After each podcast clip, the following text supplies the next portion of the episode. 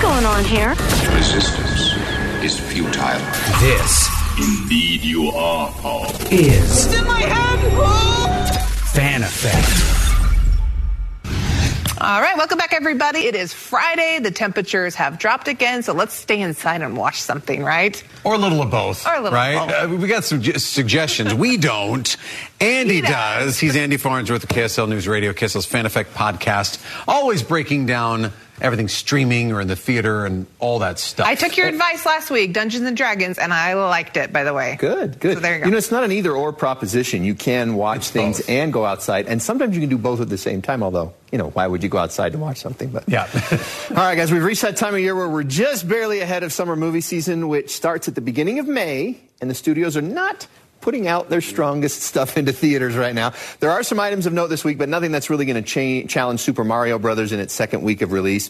Probably the biggest movie of the week is a comedic yet still incredibly violent take on the tale of Dracula called Renfield. Now, it's from Universal Pictures, who own the movie rights to the classic take on the character. Cage plays a version of Dracula that looks a lot like Bela Lugosi's version, and on purpose, of course.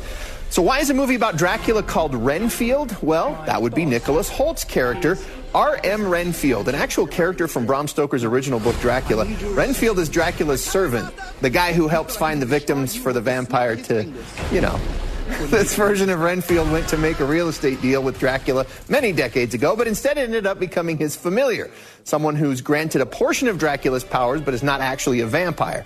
Renfield accesses this power by eating bugs. Again, another nod to the Bram Stoker Dracula book. Problem is, Renfield seems like a decent guy deep down, and he really hates bringing victims to Dracula, so he's trying to only bring horrible people to his master, but when one of the people he brings turns out to be involved in the drug trade, it sets off a battle between a powerful crime family, the local New Orleans police, the FBI, and of course, Dracula and Renfield. Look, this movie is about as violent and bloody as a movie can be. Weirdly enough, most of the violence is played for laughs, of which the movie gets quite a few. Nic Cage is perfect as this narcissistic version of Dracula. He hams it up exactly like you'd expect. Hoult's Renfield character can be simpering one moment, brave another, pathetic in another, sweet in another moment. Ben Schwartz, who plays the crime family kid who screws everything up, and Awkwafina, as seemingly the only incorruptible cop on the New Orleans police force, also get some funny moments. But if you go to this movie, you know you're going to watch Nic Cage do all the Nic Cage things. Renfield's not for everyone. I have to stress that. It deserves its R rating, and honestly, because of the content, this movie will have a limited appeal. For those who think it looks hilarious, you'll definitely laugh when you watch it. But for me, the blood and violence was just too much. I gave it two out of four stars. It's playing only in theaters. Another incredibly violent movie where they're trying to make you laugh, even while they gross you out, is the new release Mafia Mamma, starring Toni Collette. Now, she plays a regular American housewife, Kristen, whose son just headed off to college and whose band playing husband she just caught cheating on her. So, when relatives from Italy fly her over for the funeral of her grandfather, she goes, hoping to find some relaxation, self discovery, maybe even a romantic fling. But once she gets to Italy, things don't go as planned. Sure, she meets a hot Italian guy at the airport, but when a rival family shoots up her grandfather's funeral procession, she suddenly finds herself at the head of her family's business, if you get my drift.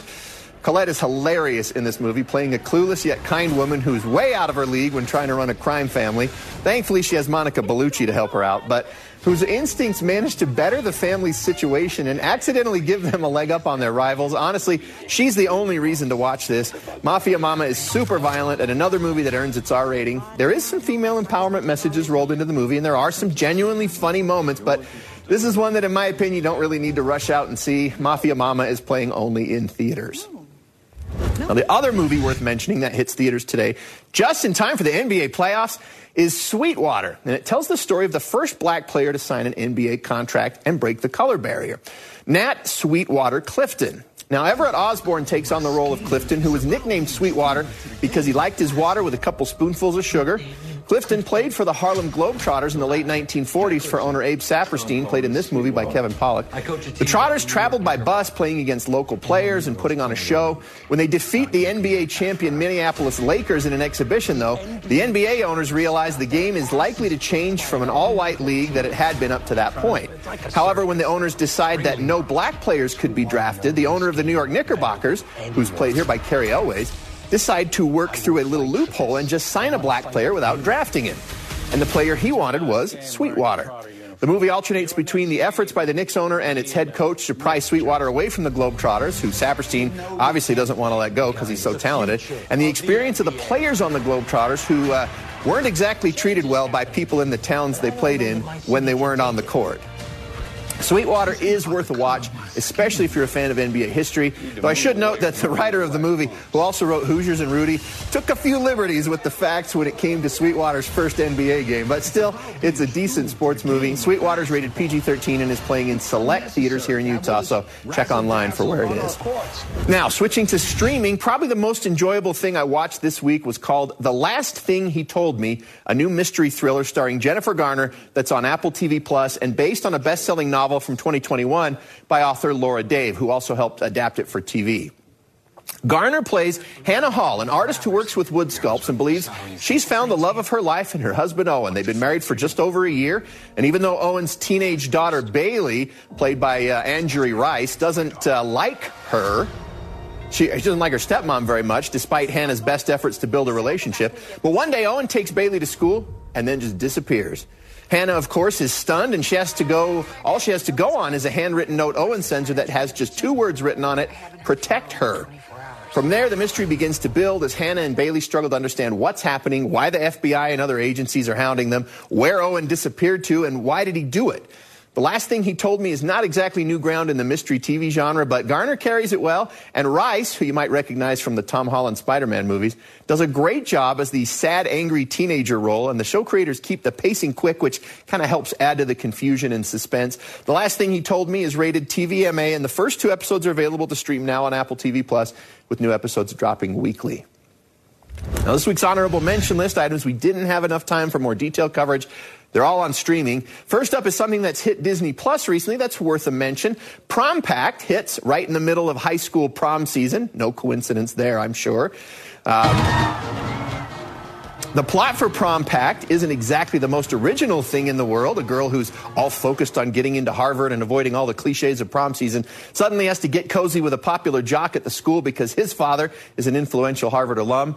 It's something that your teens may enjoy watching. It's rated TV 14 and it's on Disney Plus. Over on Peacock streaming, we have the new movie Praise This, which stars uh, pop star Chloe Bailey as Sam, a teenage aspiring pop singer who's a bit rebellious, so her dad sends her from Los Angeles to live in Atlanta with Sam's cousin Jess. Jess quickly introduces Sam to her Praise team, a group of gospel singers getting ready to compete in a national championship competition. Sam realizes that joining the singing group could be her ticket to stardom, but I bet you'll never guess that it doesn't go exactly to plan. Praise This is rated TV 14 and it's only on Peacock. And finally, I know lots of people who are excited for the fifth and final season of the multiple award winning The Marvelous Mrs. Maisel on Prime Video, like Shara. Rachel Brosnahan plays Midge Maisel, a woman who seemingly had the perfect 1950s life, but she discovers she has a talent for stand up comedy and she goes for it, despite the roadblocks for a female comic at that time. Now we're to the fifth and final season, and I'm not allowed to give away any of the plot, but if you're already a fan, you don't want me to spoil it anyway. If you're not already a fan, you're probably not going to jump in at season five. However, all of the first four seasons are available to stream if you want to give it a try. The show's rated TVMA, so keep that in mind. But also remember that it has won all the awards it's won for a reason. The first three episodes of season five are available now on Prime Video. Yeah, so Shara gives it an A plus recommendation. it's it sounds so like. Witty. It's witty and it's quick. It's just fun and just it's snappy. I love it. I, and I noticed, like, if you if you watch the trailers and clips, for those of you who haven't watched it, there's also a really cool visual aesthetic about it, like Yeah. a super colorful and stuff like that. So it's kind of reimagining the 50s in hyper That's color. great. Well, that was a lot. That was a lot to give us in one weekend. Okay, so I feel like you don't have to there's watch all of it again. Some of that stuff just because it's new, you know. Yeah. If you want to see it. All right, Andy. Thank you very much. Thanks, Andy. Hey, thanks for watching. I hope you and your family found this review helpful, and I invite you to check out my other in depth reviews of movies and streaming TV shows on KSLTV.com. I'll see you there.